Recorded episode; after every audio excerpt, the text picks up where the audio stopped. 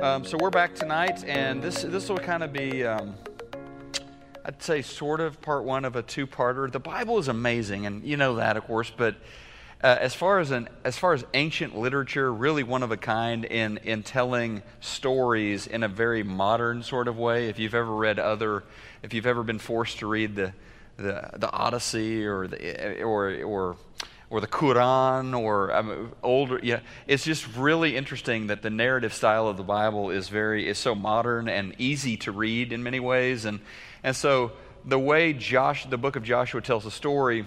We're going to spend two weeks on the invasion, the actual, like D Day, the actual landing on the beach on the other side of the Jordan. But one of the things the Bible does, which is remarkable and very modern, is uh, one of the way it tells it in a couple of ways, but one of the ways it tells the story is through the eyes of one particular person. And that's what we're going to do tonight. And next week we'll do the more general uh, view of the people of God crossing over. But so we've been walking through the book of Joshua. I got a great message from one of you this week about how important last week's uh, lesson was or text was from Joshua on being strong and courageous. You told me that you had the the worst couple weeks at work that you'd had in over 13 years, and, and that scripture just fell on the right week. And it's interesting how God how God does that for us sometimes. He puts the right things in front of us, the thing exactly what we need, the manna for that day. Uh, but Joshua has been called to lead God's people into the promised land over the Jordan River, uh, across through the Jordan River. And he's smart. He knows there are scores waiting on them. Uh, on the other side, enemies on the other side of the river, dangerous foes. And he knows that even though he's got this promise from God, and has seen God at work and heard the voice of God, he knows this is not like going to be an overnight victory. This is not going to be shock and awe. The promised land is ours. They're going to be casualties, and it's going to take a while. Uh, so, chapter one, the Israelites now, they're still on the other side of the Jordan, the far side, but they know that D Day is approaching. Joshua told them last week three days. Three days and we're going to cross over. And as they look across the Jordan River, um, they could see some impressive sights. The city of Jericho, it would not have been that far away. Uh, we went there on our Israel trip a few years back. Uh, Jericho is close to the Jordan, uh, ancient city. You can visit the ruins today, but they would have seen the walls. Uh, they would have seen guards, soldiers around the city, and they knew that was going to be uh, hurdle number one uh, for their conquest. And so, remember these tribes, I mean, this is kind of getting perspective or context. They've never actually had land to call like this is the deed to my pro they, they've never had their own land i mean even from abraham's day very nomadic existence and they've got this promise but now they're coming out of centuries of slavery in Egypt's land, serving their masters in Egypt. And so Jericho is a big deal because it's the first domino that's going to fall of hopefully many dominoes as they move through the promised land. And this, once this impressive walled city was defeated, I mean, it would send a message to the other cities around Canaan, and uh, they would be able to then move past that initial entry point and, and move deeper into the lands that had been promised to Abraham and Sarah. And so we'll pick it up. Joshua sharing words in chapter 1 that would quicken the pulses of the people. And so, Joshua chapter 1, verse 11, he tells them, Three days from now, you will cross the Jordan to go in and take possession of the land the Lord your God is giving you for your own. So 72 hours, and we're going, going across, and decades of, of more recently in their history, decades of frustration and disappointment, discouragement have led to this particular moment three days away in time. How are they going to take Jericho? Um, what's, what are the military strategies that are going to be used? How are they going to be organized? All that stuff. Well, they don't know, but they know their leader has told them we're crossing over. Uh, how long would the siege take? Would they uh, surround the city and kind of starve it out? You know, would it, would it be a several month type of deal? They don't know. They don't know. Uh, maybe they would uh, identify because they're going to do some espionage here, some spy missions, some intel gathering. Maybe they would attack a, a, breach or a weakness in the wall or some other security vulnerability there in Jericho. They don't know. Uh, and perhaps God is just going to take matters into his own hands and, you know, a lightning strike or something from heaven and the city is theirs. Uh, they could make guesses, and I'm sure they were. Like, how is this all going to happen? I mean, that's what well, they had to be talking about around the campfire, but they really had no certainty about the details of the conquest of Jericho. Now, Joshua, we've seen the spy thing before. It didn't go so well when Joshua and Caleb and the other spies went so many years before, although Joshua and Caleb were certainly raring to go. But uh, this time they're going to do some more espionage. And so he sends Joshua a couple of spies across the river into enemy territory, in fact, into the city of Jericho. So, chapter 2, verse 1, he tells them this. He says, Guys, go look over the land especially Jericho. So they went and entered the house of a prostitute named Rahab and stayed there. Now, this is certainly, I think, if we're honest and fair, it's a little bit of an eyebrow raiser. Go, they go and they choose to stay in the home of Rahab the prostitute, which begs the question, I think, so why did these guys choose to make that their lodging place at this brothel? Uh, and I, I don't think it takes a rocket scientist to figure this out. I mean, I think if you want some, some place that's discreet, uh, some place that would kind of be off the radar, uh, that would probably be the kind of place you'd want to go instead of the Motel 6 there in Jericho. Um, her establishment would be, Rahab's establishment, the sort of place that specialized in discretion. Now, history is going to remember her. To this day, we're talking about her, about Rahab. Um, she is going to become, like I said, the, the focus is going to really be on this one individual and her family, mostly on her. Uh, but she's going to be very important to the history of God's people and to the conquest of the land. Uh, she is going to be a key figure in the lives of the spies. We'll talk more about that later. And amazingly, uh, the, the lineage of Jesus Christ. She's going to appear in Matthew chapter 1, her name. Um, and so history is going to remember her and what she does and her faith. Uh, now, centuries after the conquest, I mean, even into, anyway, we'll, we'll get more into that in just a few minutes. But Matthew chapter 1, uh, we're told that she is going to, Rahab will uh, married an Israelite man. Uh, and, and this Rahab turns out to be the great great grandmother of King David. And so this prostitute named Rahab uh, actually becomes an ancestor of our Lord, an ancestor of Jesus. It's really amazing how God takes an outsider, a foreigner, and someone who gets the, the title the prostitute or the harlot, depending on your translation, affixed to her name, and God uses her as this key player, not only in military victory in the promised land, but in bringing Jesus into the world uh, on down the road. So God's power, God's mysterious ways, God's, I think you could say, creativity are on full display in her story. In Hebrews 11, right, the, the roll call of faith. Uh, the hall of fame of, of people of faith. Her name is right there um, with, with the names, with some pretty impressive names. I mean, chapter 11, verse 7, verse 7, the order goes, you know, as you, you start through that, it's Noah, it's Abraham, it's Isaac and Jacob and Joseph and Moses and Rahab. Mean, that, that's the order. So, wow. I mean, she's right up there with some pretty, some pretty big figures in this, in this um, Mount Rushmore of faith. Um, isn't that, isn't that something?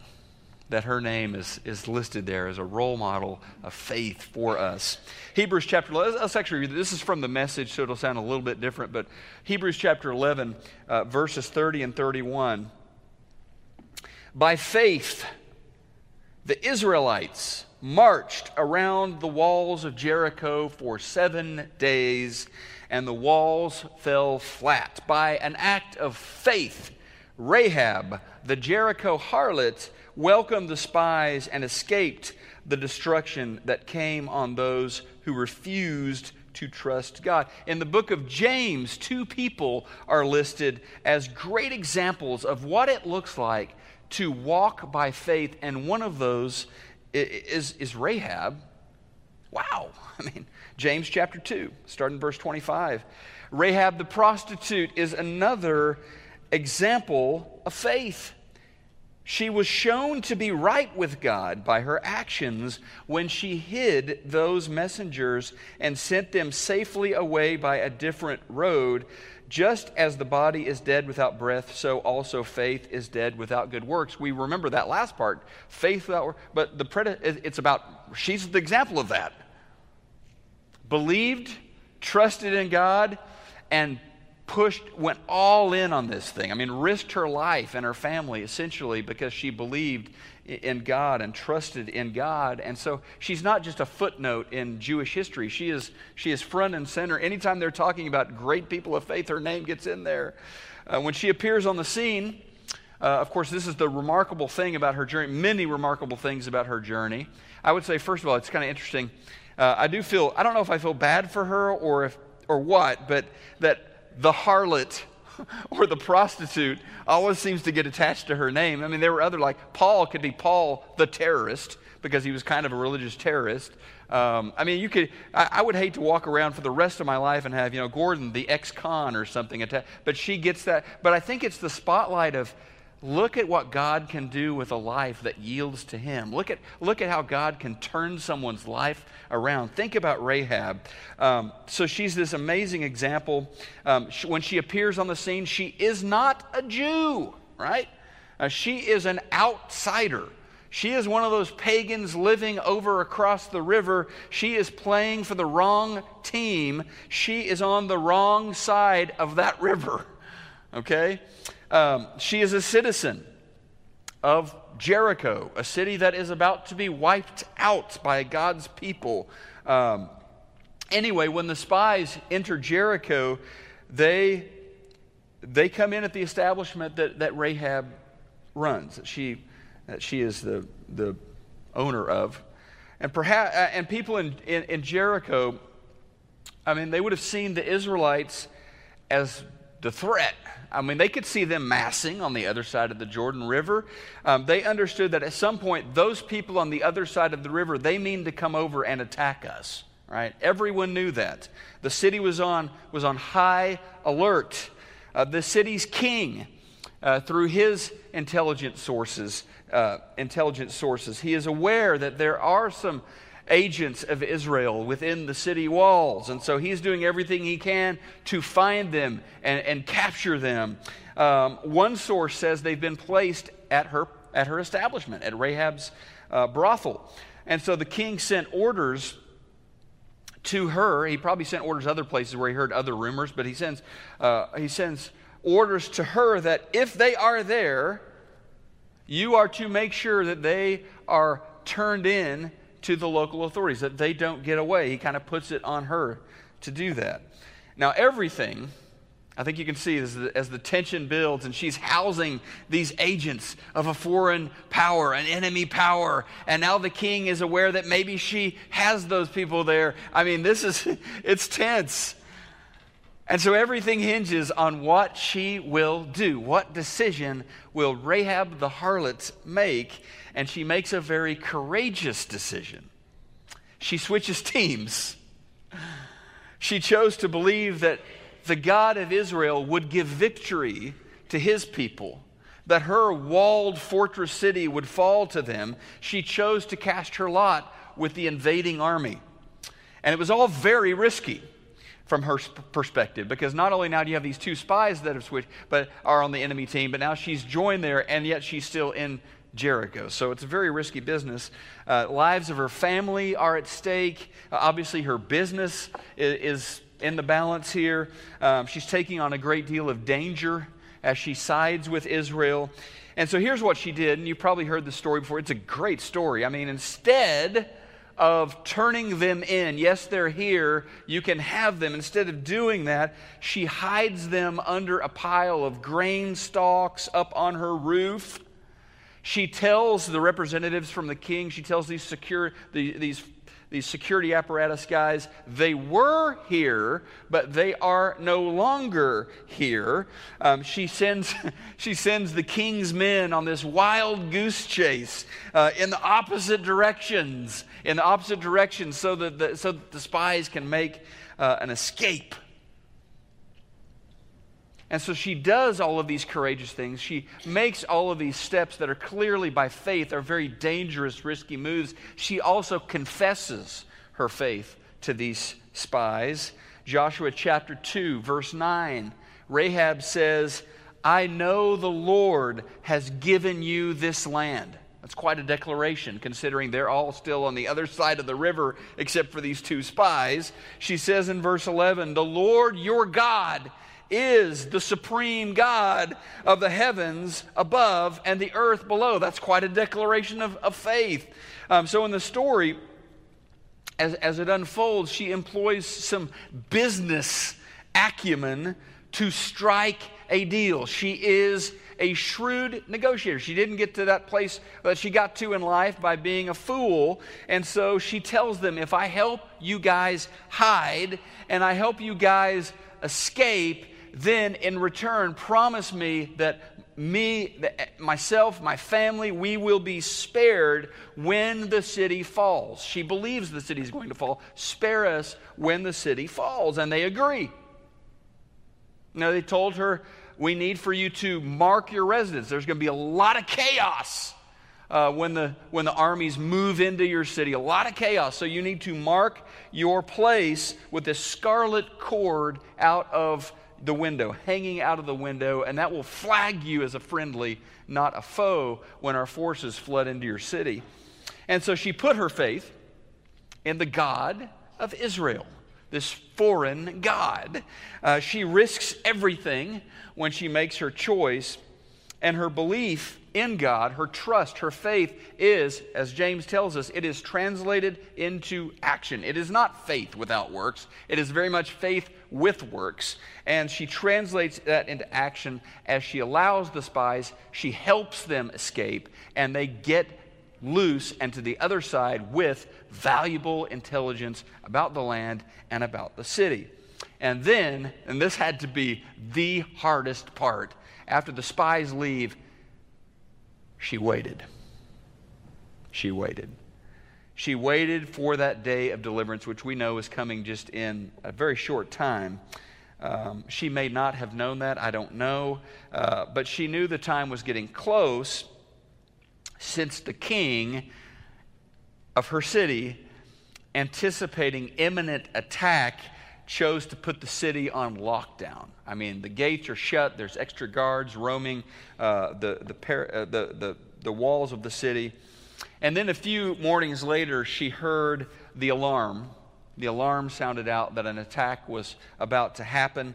Uh, alarm from on top of the city's wall, and she runs to her window. She looks out of her window, and she just sees this massive cloud of people coming toward the city. It's the Israelites. And it is not going to be a long siege. This is not going to take a year or even a month. This is going to take about a week. Uh, but for six days, you know the story probably. The Israelites, uh, for six days, circled the city one time a day. On the seventh day, they circled the city seven times. The priests are leading the procession. They blow their, their trumpets, their shofars, and the army of Israel gives this great, mighty shout. And at that moment, I mean, just imagine earthquake, massive earthquake, enough to make the walls of, of a fortified city fall to the ground, because that's exactly what happened. This earthquake causes these, these defensive structures to just collapse, and Jericho is exposed. And with the city's defensive structures in shambles, there's no battle. I mean, this, this, this is over. That's what they were counting on to either stop the Israelites or to have them go around and take on an easy, uh, go to an easier city. But the walls are gone, and this is going to go very quickly. The Israelite soldiers swarm in, and the same man, men who had earlier uh, been saved by Rahab, those same men go to her establishment Uh, and they collect her and they collect her home and they make sure that they have safe passage and, and in fact are brought into, uh, into the encampment of the people of Israel. And her life would never be the same. I mean, 180. I mean, her past as a brothel keeper, a prostitute, that did not in any way determine her future. She was not locked into that. Um, she changed completely. Um, she married a man named Salmon, Salmon, or Salmon, and uh, most likely, scholars believe this guy Salmon was one of the spies that she had saved earlier. Don't know for sure but most likely one of the spies that she had saved. And now they get married. She becomes the mother of a, a boy named Boaz. Boaz grew up to be a wealthy farmer. Uh, we know him from the book of Ruth and that love story. Uh, her daughter in law, Ruth, uh, Ruth, actually also becomes a legendary figure of faith for Israel uh, and great love. And, you know, her story, Rahab's story, then becomes this reminder of how it's kind of sobering and a little scary, um, but a reminder of how a person's life can really turn on a decision, on a moment. Um, we don't have moments like this every day, but everyone will have some of these turning point moments in their lives. She had one, she made the right choice. And the rest of her life was different. Her, her story became known uh, throughout Israel and now throughout the world through the Bible. Um, a single courageous choice. And her life, again, it becomes proof that failures of the past, I think you could say moral failures, they, they don't have to determine the future. They don't have to determine the last chapter of your story.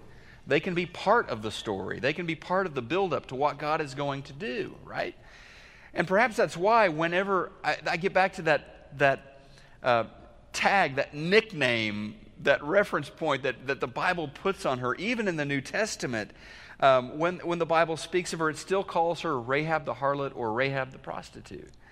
Um, and I don't think, it, well, I don't think, I know it's not to shame her and belittle, belittle her because every time she gets mentioned, to say, she's a hero of faith. Act like Rahab. Do what she did. Be, be a trust in God and, and let your faith be alive and evident in the works of your life. Um, so it's not to shame her that that title gets put on her, uh, but it is to, I think, reveal to us through her story, through her identity, the power of God to totally transform a life.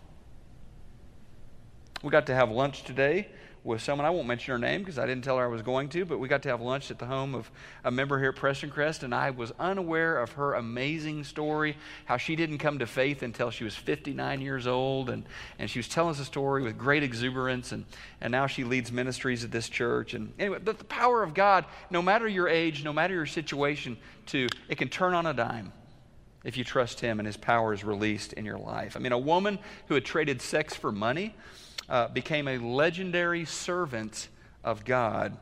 How? By God's power and by her faith. That's how.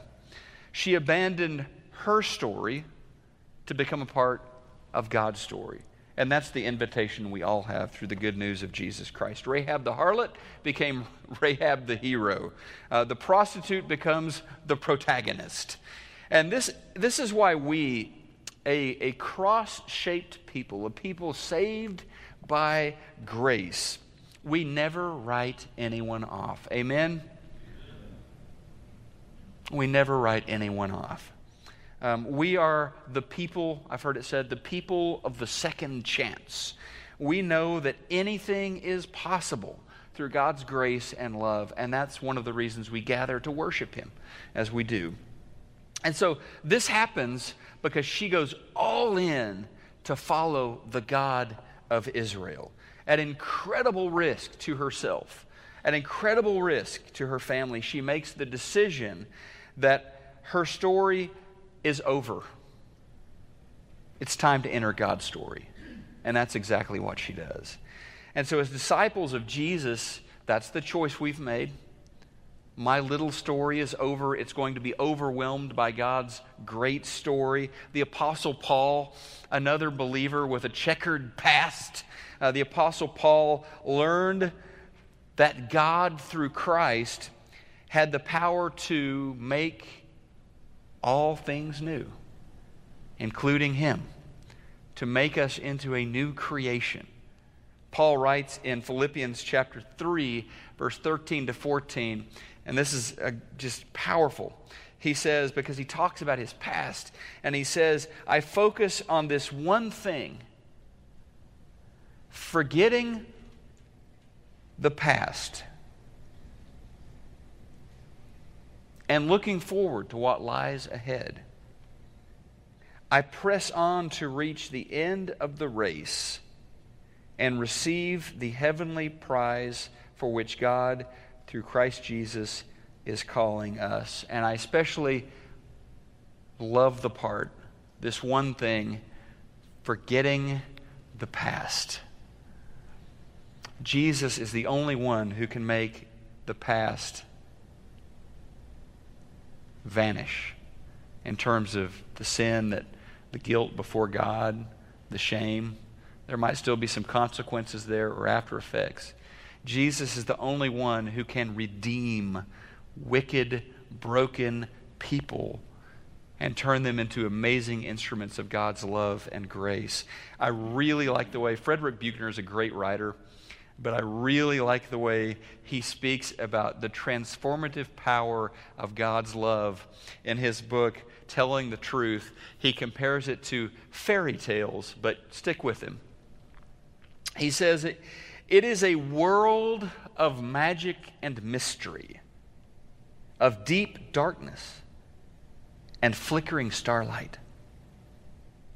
It is a world where terrible things happen and wonderful things too. It is a world where goodness is pitted against evil, love against hate, order against chaos. In a great struggle where often it is hard to be sure who belongs to which side because appearances are endlessly deceptive. Yet, for all its confusion and wildness, it is a world where the battle goes ultimately to the good, who live happily ever after. And where in the long run, everyone, good and evil alike, become known by their true name. This, he says, is the fairy tale of the gospel. Of course, with one crucial difference from all other fairy tales which is that the claim made for it is that it is true. That it not only happened once upon a time, but it has kept on happening ever since and is happening still. And Rahab reminds us powerfully that what matters most is not what happened in the past. What matters most is making the bold choice to join God's story. So I guess the question would just be have you made that decision? Have you made that choice? Or have you maybe drifted from that decision and moved more back into your own story? Um, Let's pray about this and then we'll, we'll sing here in just a moment. Father, what a powerful, powerful story. What an amazing lady. Father, it's so easy for us to get hung up on the details of what she did for a living, of the establishment that she run she ran because we're fallen and we, we get so tied up in those things.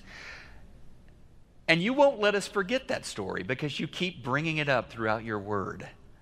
to show us the power of your grace, the power of your love, to show us that you are the Savior of the second chance.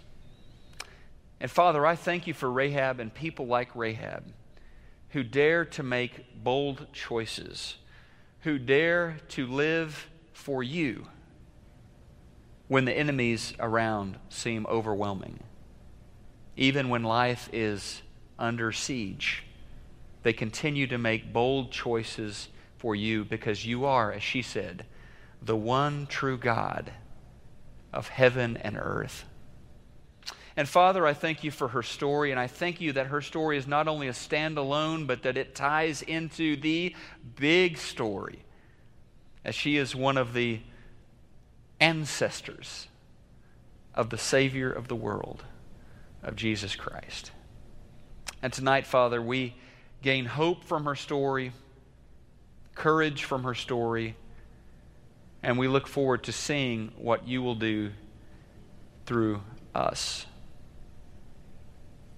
as we yield to the greater story of the gospel. We pray this in the name of our Lord and Savior Jesus.